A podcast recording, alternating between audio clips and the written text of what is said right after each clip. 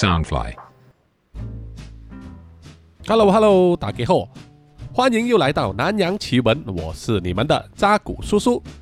南洋奇闻是由 Soundfly 声音新翅膀监制，全球发行。本集是二零二二年的最后一集啊，在十二月三十日上线啊。回望过去呢，啊，今年算是无惊无险的度过啊。首先呢，就是在疫情的肆虐之下啊，这两年多三年来呢，叔叔和很多听众一样，都能够撑过来，也有注射过疫苗。那么身边有亲戚朋友都有感染过这个中国武汉肺炎，而叔叔算是比较幸运的哈，还没有被感染过，而且呢，希望保持这个样子。从马来西亚进入紧急状态啊，宣布封城，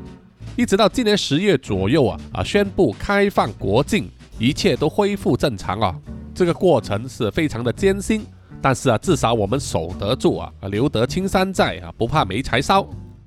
啊，不像西台湾这样子啊，不管他们的小粉红呢吹嘘他们的国家高楼有多高，道路有多宽，有多少豪车名车。不过一旦得病的时候，你就知道啊，排队买不到药啊，一直到最后连烧都要排队的时候呢，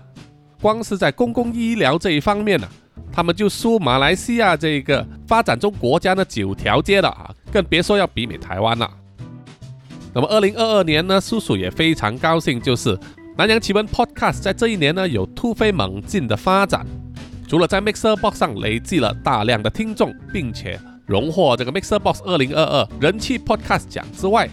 也进入了 Audible 以及 Amazon Music 的平台。同时，在 Spotify 上啊，也有这个长足的收听率的上升。这一切呢，都要归功于各位听众的支持，还有鼓励啊，让南洋奇闻呢能够持续的成长。希望在明年二零二三年呢啊，大家能够继续爱护和支持南洋奇闻，支持叔叔，支持南洋宇宙。谢谢大家。好，本集的南洋奇闻呢啊，我们来到真实犯罪案件。这一个案件是发生在新加坡，在事件发生之后啊，震惊全国，不禁让人感叹啊，在世风日下呢，居然还有人能够干出如此禽兽不如的行为啊！这个事件是发生在二零零六年啊，地点是在新加坡东南部麦波森区啊，麦波森英文叫做 Macpherson。它就在牙龙啊盖朗的北部。麦波森呢是新加坡岛上啊呃工业区的集中地，啊主要是轻工业了哈。新加坡呢土地太贵了，不可能做太多的重工业。在麦波森里有一条路叫做 Circuit Road 啊电路板路啊，这个名字相当的特别哈。电路板路这一带有他们的公民主屋。在第六十二号主屋一楼啊，就是地面层，有一个三房的单位啊。住在那里的是一对年老的夫妇，已经退休了啊，享受这个清福。因为闲来无事哈，就会帮助他的儿子呢照顾两位孙子，好让他的儿子和媳妇呢可以去工作啊。这个是现代呢一种非常常见的标准的生活模式。那么这一对年老夫妇呢，他的儿子叫做穆罕默阿里宾佐哈里，叔叔以下呢就简称他叫做穆罕默。他当时是三十岁左右。他的老婆呢叫做 Mastura Bindi Kamsil，以下呢我就简称他叫做 Mastura。这当时只有二十二岁。那么在一般的工作日呢，穆罕默就会骑着机车呢载着他的老婆 Mastura，再带着两名孩子。大的女儿只有两岁啊，小名叫做 Nonoi，小的儿子快要一岁了，小名叫做 Didi。啊，一家四口呢挤在一辆机车上啊，这种情况呢在马来西亚是很常见的。叔叔甚至还见过啊，一辆机车呢挤六七个人的，简直是可以媲美马戏般的特技了哈。话说呢，穆罕默就会载着他的妻子和带着两名孩子呢，在上班日的早上。就会来到麦波森区这个 Circuit Road 电路板路的主屋里，把他们一对年幼的孩子 nono 和弟弟呢交给自己的父母帮忙看管，然后再送他的老婆马斯杜拉呢去他的工作地点上班。他的工作呢是传统按摩师。然后穆罕默又回到了自己的工作场所啊，他是负责送快递的哈，开始一天的工作，一直到傍晚工作结束呢，穆罕默又会骑着机车去接他的老婆马苏拉，然后又回去父母的祖屋那里接两名孩子，回去他们在这个 P P Road 啊琵琶路的一房单位啊那里休息。啊，琵琶路呢，就离他父母的这个电路板路呢很近啊，只几条街之外而已。这个基本上就是他们的日常行程。在二零零六年三月一日星期三傍晚的时候，穆罕默的两岁女儿 nono 突然失踪了。于是他们焦急地通知自己的亲人、邻居，还有通报警察。并且展开搜索活动啊，因为 Nonoy 呢只有两岁而已啊，是不可能自己呢一个人走出家门啊离开这样子，所以被人拐带的可能性很大。消息传出之后啊，除了穆罕默和他的老婆 Mastura 啊两家人呢，以及他们的邻居和警察在附近的地区进行搜索之外，也有一些热心的公众人士加入。帮忙去寻找 nono 的下落，并且印制海报，张贴在街头巷尾，还有呢分发给路人，希望呢啊有人能够帮助他们寻找这位小女孩。nono 失踪的事件也在新闻媒体上啊大肆报道，警方也发出通告以及设置了热线啊，促请任何人呢如果有关于 n o n o 的消息啊，请他们拨热线电话联系警方，提供线索。同一时间呢，警方也在调查啊 n o n o 是怎么样失踪的。根据警方的证词呢，啊，记录了最后看见 n o n o 行踪的人呢，是穆罕默的父亲，五十九岁的 Johari bin Muhammad Yus，啊，也就是 n o n o 的祖父了。他也是电路板路那间主屋的主人，平时就是负责照看 Nonoy 嘛，哈。他对警方说。在星期三当天傍晚，大概七点钟左右，在他做晚课的祈祷之前呢，是他最后一次见到 Nonoy。在此呢，简单说明一下，啊，因为他们是伊斯兰教徒呢，啊，他们每天必须做这个祈祷五次，啊，分别呢是在黎明、上午、下午、太阳下山以及晚上。每一天的祈祷时间呢略有不同啊，因为他们是根据这个太阳的位置呢来进行祈祷的。所以祖父啊，佐哈里呢，在主屋里面做完了晚课之后，就再也找不到他的孙女诺诺了。于是就情急之下呢，就去通报这个诺诺失踪。从那一天起，诺诺的失踪事件啊，就成为新加坡媒体上的头条新闻。民众讨论的话题啊，警方以及很多热心人士呢，也是参与这个搜索活动。可是三天下来呢，一点消息也没有，没有人找到 Nono 的下落，而且也没有任何电话呢拨来给穆罕默或者是他的家人要求赎金之类的，所以感觉上啊，又不像是绑架勒索。那么之前呢，叔叔有在《南洋奇闻》的集数里面说过啊，根据这个世界的权威组织啊调查报告显示呢，没有能力照顾自己的孩童啊，失踪超过二十四小时的话，他们的存活率啊就会减半。所以在 Nonoy 这种情况之下，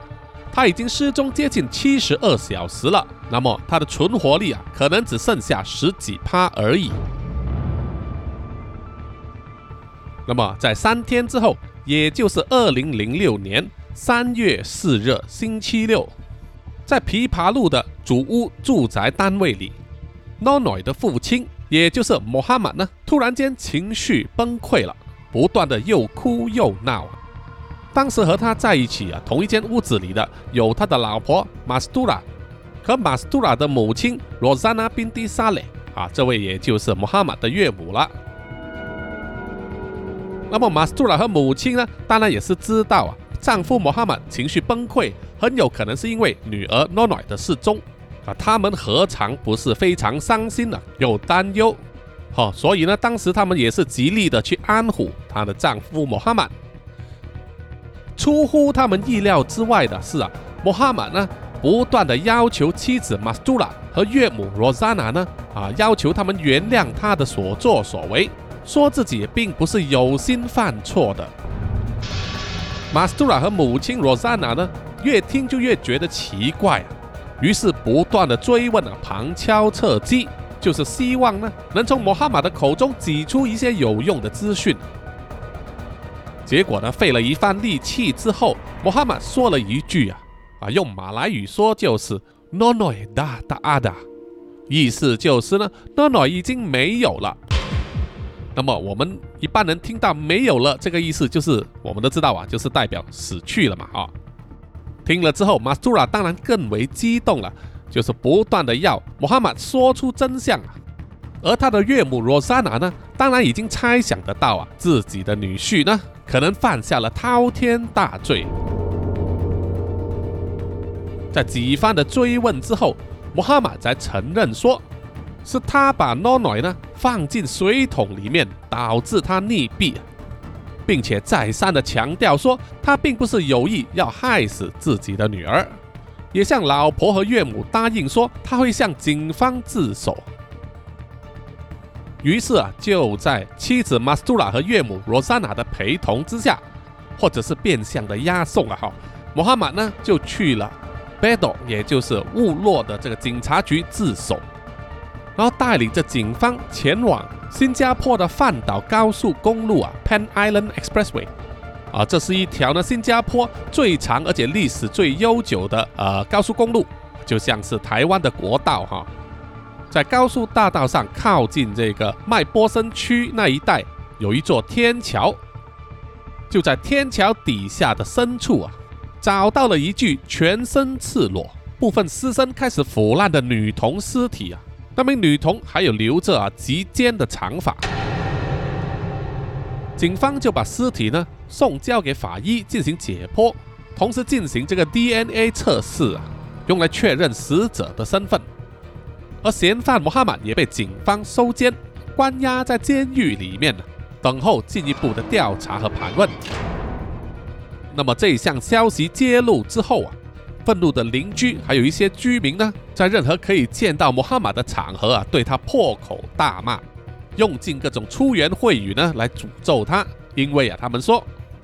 当全部人都在热心的搜索诺诺的下落的时候啊，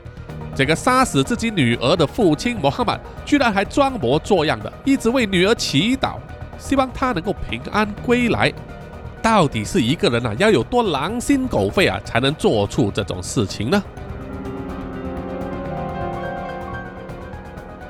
二零零六年三月七日，也就是穆罕默自首之后，并且带领警方找回诺诺尸体的隔天，穆罕默正式啊被警方控以谋杀罪名。在上庭之前呢，穆罕默和他的父母坐在一起啊，一再的向老婆马斯杜拉。以及岳母他们呢，寻求宽恕和原谅。可是做了这种事情啊，你叫别人怎么样原谅你呢？好，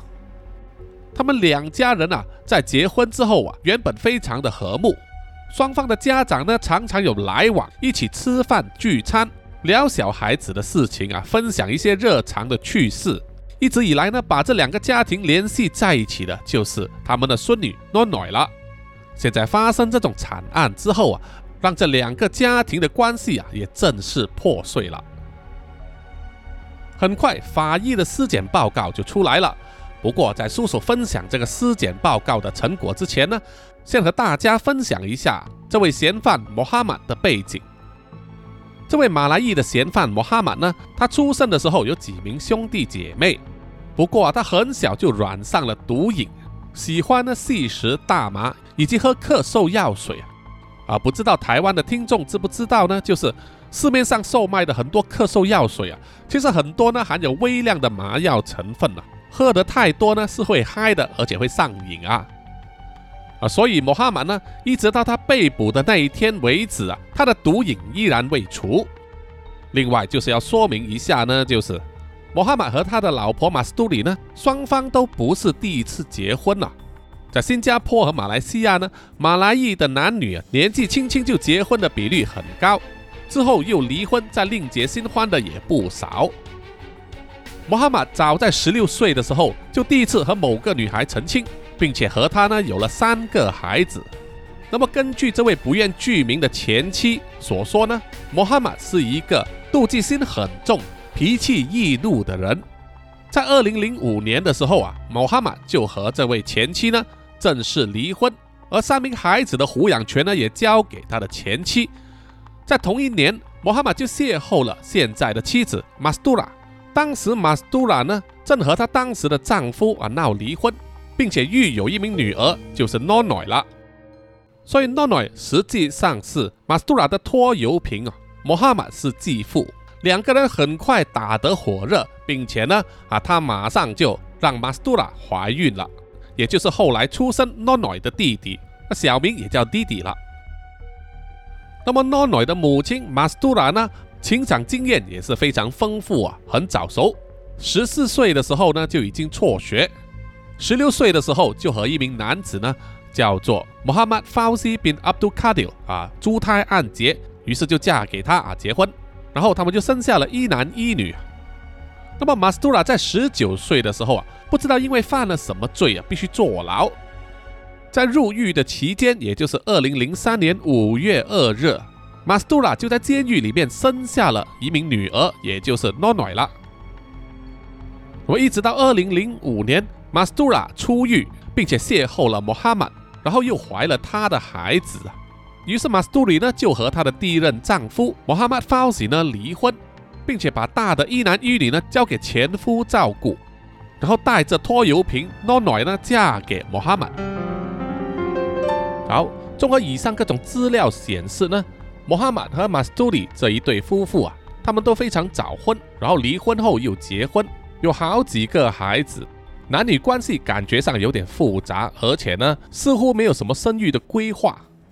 可能就是想着说啊，做了就做了，如果有了的话就生吧，啊，天生天养这样子的想法。好，接下来呢，啊，就要回到这个诺诺的尸检报告了哈，负责解剖尸体的是新加坡。卫生科学局的法医顾问和副教授 Gilbert Lau 医生，他在二零零六年三月五日进行了尸检之后啊，指出，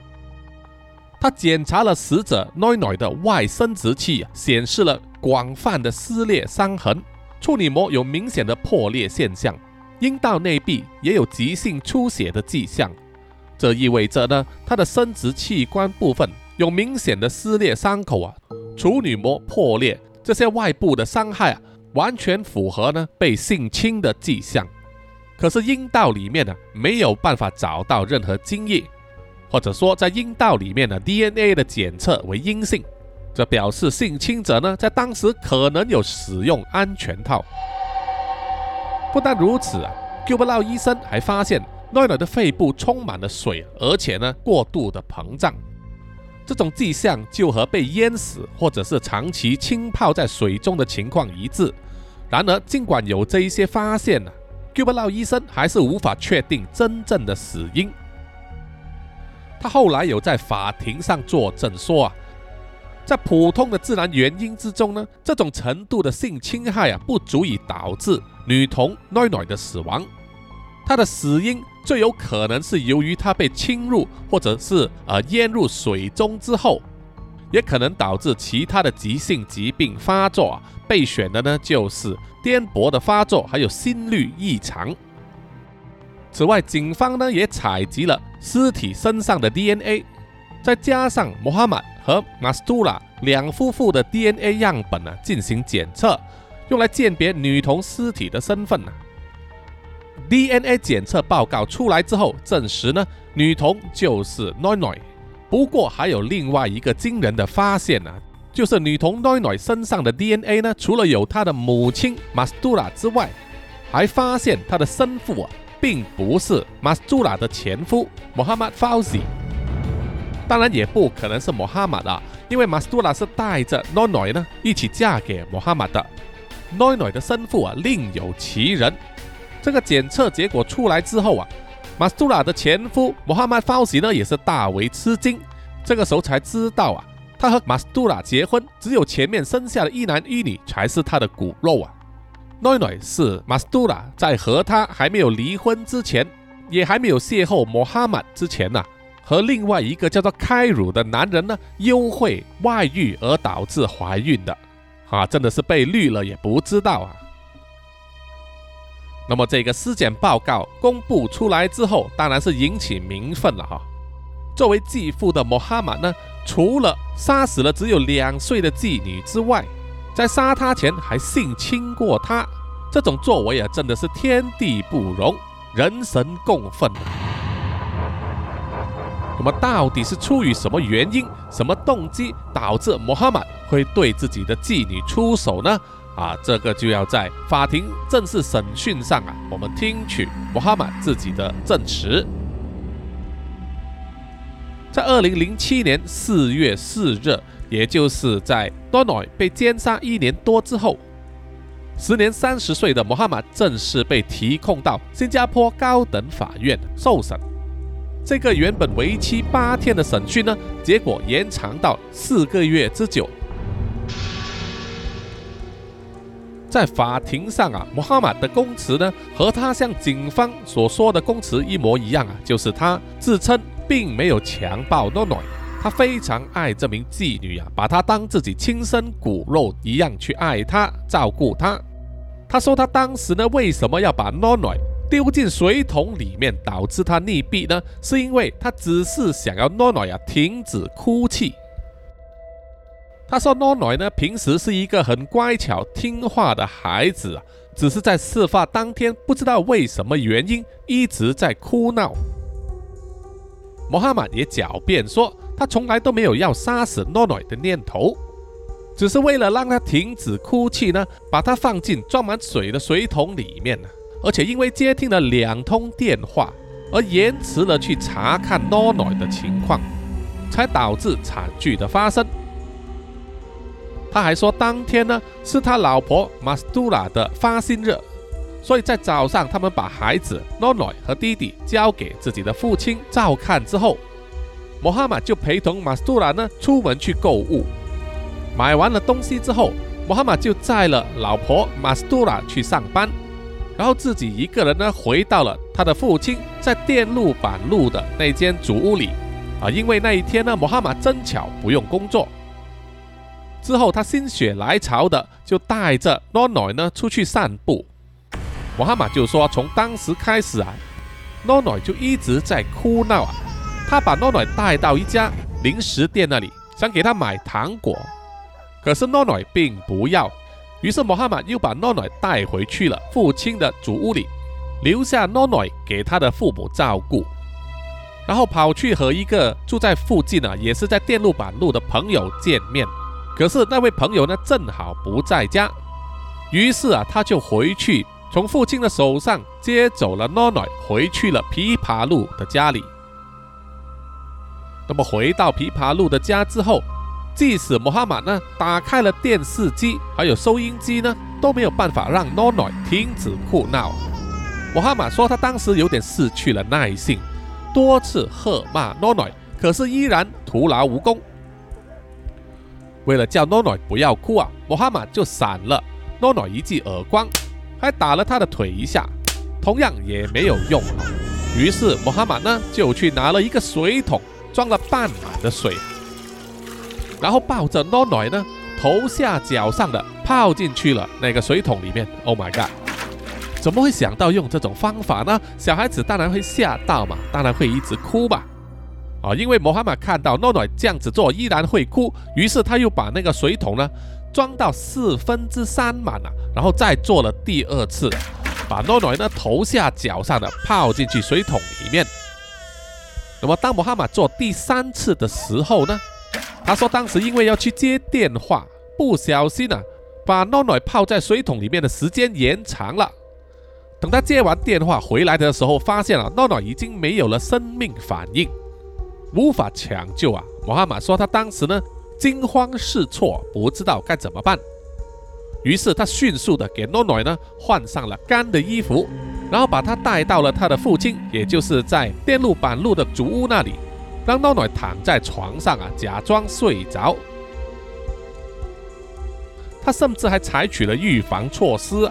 啊，站在这个卧室的门口呢，不让任何人打扰这个看起来像是睡着的诺诺，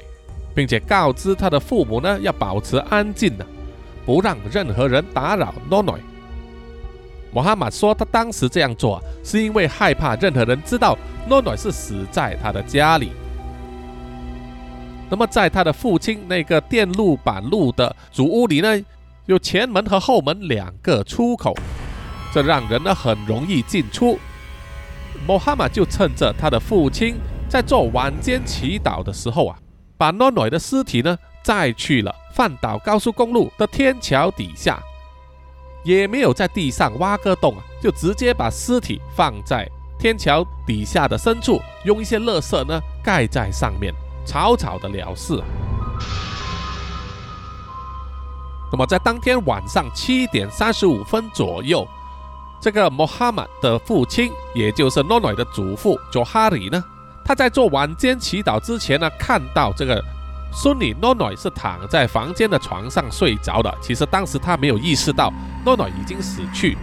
做完晚课之后，回到房间，看见哎，诺诺居然不见了，以为他被人绑架了。于是慌忙的通知亲戚、朋友、邻居，开始了这个寻找诺诺的这个过程。在真相大白之前呢，穆罕默甚至还演戏呀，他把诺诺的失踪归咎于他的父亲佐哈里疏于照顾，甚至还打了他的亲弟弟穆罕默拉希。啊，他这位二十二岁的弟弟呢，因为听说哥哥的孩子失踪了，于是就前来帮忙寻找嘛。结果看见哥哥呢，居然怪自己的父亲没有好好看管孙女啊，看不过眼了，就跟他争吵，结果就被哥哥揍了一拳。那么在法庭上呢，检控官就问穆罕默，为什么奈奈的性器官和阴道会受到伤害呢？穆罕默解释说，当天他把奈奈。放进了水桶之后啊，他发现诺诺在他的尿布里面撒尿，于是他把尿布拿出来擦洗了诺诺的生殖器官。他说他当时呢要诺诺自己去做，可是诺诺做的不够快啊，于是他就代替啊这个诺诺去做了。穆罕马还狡辩说，因为在这个过程之中做得很匆忙，所以他用了很多力气啊，很可能这样子才导致了他下体啊有这个受伤害。啊，这个听起来完全是 bullshit 啊，就像是要我们相信啊，孩子是从石头里蹦出来的那种鬼话。而我们听完了穆罕马在法庭上的辩解之后啊，听众们会相信他的说辞吗？哦，我只能说呢，检控官当然完全不会相信了，并且提出了另外一个论述啊，就是穆罕默强暴了他的妓女，并且杀死他以掩盖他的罪行。在审讯过程之中呢，穆罕默一直保持着很平常、很平静的这个举止和神情啊，但是依然坚决否认他强暴以及蓄意杀害妓女诺诺。当检控官在法庭上反复询问他这件事的时候啊，穆罕马甚至大发雷霆，还砸狠话说：“这是我最后一次告诉法庭，我是不会做这样的事情的。”那么负责调查这宗案件的警察副总监安碧庆啊，是一位女警官啊，可能是叫做洪碧珍。她就在法庭上出示了电信公司提供的通话记录啊，显示了在三月三日啊，也就是穆罕默在被捕的前一天呢，他的手机通话记录里面啊有几个来电，但是啊，在奈奈死亡的那一天，穆罕默并没有接听到任何一个手机号码。这足以证实呢，穆罕默自称在把诺诺抛进水桶之后跑去接电话的这个陈述是不真实的，啊，证明了他是说谎的。此外呢，作为母亲的马斯杜拉也和其他的家庭成员可以证明啊，他们在给诺诺洗澡的时候，并没有发现他的身上有任何的伤痕，这足以能够表明呢，诺诺身上被性侵的这些伤口。是在他被害当天晚上造成的。之后啊，在法庭上，穆罕默却改变了他的说法，哈，收回了一部分他在法庭上做出的证词。呃，也就是他说第三次呢，把奈奈泡进水桶里面，还有接电话分散了注意力的这个部分。他说他确实听见了铃声响起来，只是他当时不确定啊，这个铃声是来自他的手机还是电台广播。穆罕默还说，他第三次把奈奈泡进水桶的时候，奈奈的身体就变得虚弱，并且在眨眼睛，然后就死掉了。但是他不确定呢，诺诺是在他离开了琵琶路的主屋之后，还是他回到了他父亲的主屋那里才死的。穆罕默甚至还在法庭上使用一个假人和一个水桶呢，来演示他如何把诺诺泡进水中。啊，说整个过程呢只有一秒钟。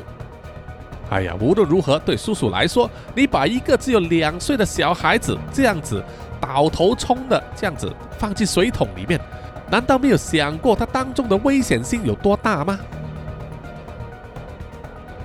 那么在法庭审讯的第二天，控方就邀请到了这个心理学家呢，在法庭上呈上他们针对穆罕默的心理健康呢而做出的评估报告。报告上显示呢，穆罕默在诺诺死前的两天还在滥用毒品，而且呢无法专心工作，脾气暴躁。同时检测也发现了，穆罕马的智商呢，其实只有八十九啊，是低于人类的平均水平。也表示穆罕马常常利用诺诺呢作为一个掩护啊，来避免他的这个吸毒行为曝光，从而逃避呢缉毒组的这个追捕。这也是他当天呢为什么要带着诺诺出来散步的原因。那么，由于这个穆罕默呢，他的智商比平均人低，那么在他的妓女诺诺不断哭闹的时候啊，他没有办法想到一个更好的法子来停止他的哭闹啊，于是就在理智断线的时候，对该名小女孩施以过度严厉的惩罚，而导致了悲剧的发生。那么在结案陈词的时候呢，检察官也在法庭上啊。描述穆罕默呢是一个冷静的杀手，即使他的智商是低于常人，但是他依然有一定的思考能力，依然采取了谨慎和精心的步骤，用来掩饰他害死妓女的这个行为。那么女死者奈奈呢还不到三岁啊，她的继父穆罕默对她进行了性侵犯，并且在她位于琵琶路的住家里面呢，用水桶将她溺死。然后等待机会处理他的尸体啊，对自己的家人撒谎说暖暖正在睡觉，假装对他的父亲和兄弟呢没有好好照顾他的女儿而感到愤怒。检察官说啊，如果穆罕默杀人之后，如果真的如他自己所说惊慌失措、内疚不已的话，那么又怎么会去编造这个故事来营造一个骗局呢？这是令人难以信服的。在审讯完毕之后，新加坡高等法院于二零零七年八月三十一日宣判，杀死妓女诺诺的嫌犯穆罕默阿里宾朱哈里杀人罪名成立，判予死刑。在听见了法官的判词之后啊，穆罕默非常冷静。不过之后呢，穆罕默依然行使他的权利，要求上诉。不过在二零零八年四月二十二日。法庭呢就宣判，穆罕默的上诉要求呢被驳回，维持原判。而穆罕默也没有放弃啊，他另外向这个新加坡总统呢要求特赦的宽恕，希望免除死刑啊。不过这个呼吁呢也被拒绝了。于是，在二零零八年十二月十九日，在诺诺死后的两年又九个月之后。时年三十二岁的穆罕默阿里宾·朱哈里呢，就在这个新加坡的樟宜监狱啊被问掉。那么在死后呢，穆罕默的尸体被埋葬在这个 Lim Chu Kang 穆斯林坟场啊，非常靠近他的妓女 Nonoy 的埋骨之地。那么这一宗继父性侵以及杀死妓女的案件啊，在新加坡可以说是轰动一时。那么在二零零九年呢，就被新加坡当地的电视台呢改编，然后放在电视节目啊，有点像台湾变色龙或者是 X 档案这一类的哈。模拟及重演这案发生的节目《Crime Watch》里面啊播放，引起了民间很大的回响。那么在二零一五年，新加坡著名的报章《海峡时报》里呢，也推出了一本电子书，记录了从一九六五年开始啊啊发生在新加坡的二十五宗惊人的案件，Noi Noi 的命案也就收录在其中。那么后来呢，也出版实体书。二零一五年的新加坡一个当地的媒体 The Smart Local，可以翻译成聪明本地人啊，也发表了一则文章。记录了新加坡在两千年这个时代里面的所发生的九宗恐怖命案里啊，也记录了奈奈的命案。那么奈奈的命案呢，也对新加坡的社会造成巨大的影响，包括呢让人更加的注意儿童被忽视或者被虐待的这种情况，尤其是在马来民族的家庭，那么孩子呢被继父或者继母虐待的情况屡见不鲜。除了促使警方呢加强打击这个新加坡当地的毒品问题，同时呢也有马来政治家呢发出呼吁啊，希望马来民族以及穆斯林的社群能够关注这个问题，并且给予改善，希望能够亡羊补牢。而另外呢也要说一下，就是这一宗 Noi Noi 的命案呢，也和南洋奇闻第一百零五集托孤谜案里面的。黄娜案件啊，其实有很多很多的相似之处。这两宗案件都是发生在新加坡。诺诺遇害的时候只有两岁，而中国移民到新加坡的黄娜呢，遇害的时候只有八岁。他们最初都是以失踪案来处理啊，直到后来才发现他们早就已经魂归天国了哈。黄娜是失踪了二十天之后才被找到，而诺诺这失踪了四天。两宗案件都引起社会上各界人士的巨大回响，很多热心人士呢都参与这个搜救和寻找失踪的黄娜和诺诺的行动里。第四个相似点呢，就是啊，他们两个人都是被身边的熟人啊冷血杀死的，啊，杀死黄娜的凶手是他母亲的好朋友，诺诺这是继父了哈。那么这两名凶手呢，同样也是向警方自首才侦破这宗案件的。他们双双被判罪名成立之后，也是被问掉哈。那么杀死黄娜的这个凶手卓良豪呢，他的智商在经过检测之后，发现呢就只有七十六，和杀死诺诺的凶手穆罕默一样啊，只有八十九，都是低于普通人啊。这也是两件案件的相同之处。那么两位女童呢，同样有被性侵的痕迹，而他们的母亲呢，同样也有啊多次的结婚或者离婚，啊就是情史很丰富的背景。那么以上种种的相似之处啊，希望听众们呢可以作为一种参考。啊，那么好的，本集的南洋奇闻真实犯罪案件呢就到此结束了，谢谢各位听众的收听。有什么意见或者回馈的话，欢迎到南洋奇闻的 IG、Facebook、YouTube、Apple Podcast、Mixer Box，还有 Pogo FM 里面给叔叔留言和点赞啊！谢谢大家。祝听众们呢啊，明年会更好、更自在、更自由、更快乐、更加的圆满呢，好不好？啊，此外呢，呃，南洋奇闻我们也开了一个 Discord 啊，有很多喜欢南洋奇闻 Podcast 的这个同道中人呢，都已经加入了啊，可以在里面呢互相的认识。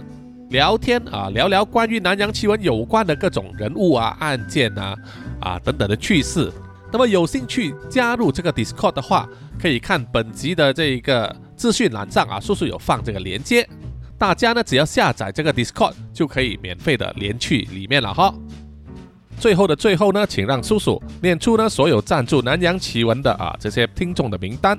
首先就是在 Mixer Box 上哈。这个南洋探险家金密庆以及陈忠杰，接下来呢是南洋侦查员二四公园图子 Ralph Wu Sandy Lee 一直该真爱笑三十三 Kinas 蔡小桦朱小妮李承德苏国豪洪新志杨杰宇，接下来是南洋守护者李秉哲，南洋信徒吴大佩林奕晨，